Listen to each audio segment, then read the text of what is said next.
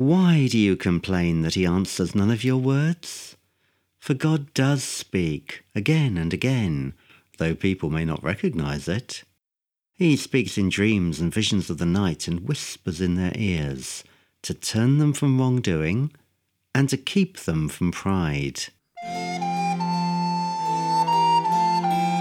I weep, and you're too blind to see.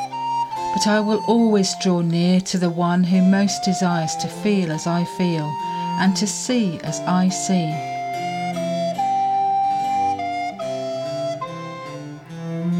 If we're faithful in little things, we'll also be faithful in larger ones.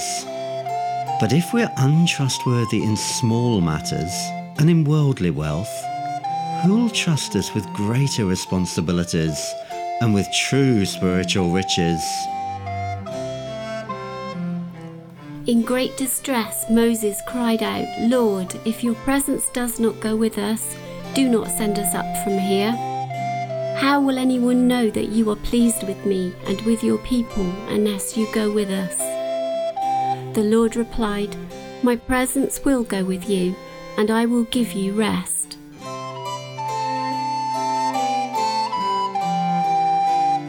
In the book of Job, Elihu declared, I sinned and twisted the truth, perverting what was right.